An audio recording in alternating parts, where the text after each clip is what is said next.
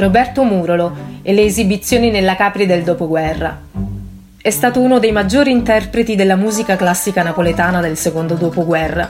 Murolo nacque a Napoli il 19 gennaio 1912. Il padre è un poeta e paroliere, alla cui penna si devono classici della canzone napoletana. Grazie anche all'influenza paterna, Roberto inizia ad appassionarsi alla musica da giovanissimo.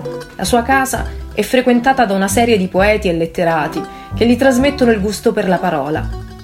Esibendosi a Capri, decide di puntare tutto sulla sua voce calda e carezzevole e di cantare alla maniera degli chansonnier francesi. Inizia così un periodo di grande successo. La sua carriera subisce un arresto nel 1954, quando viene coinvolto in un'accusa di abusi su un ragazzino.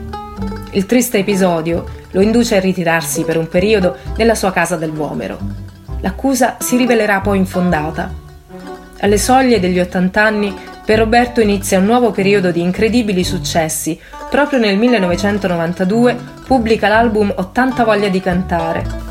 Il disco contiene il duetto tra Mia Martini e Roberto Murolo nella canzone Con me ed uno con Fabrizio De André.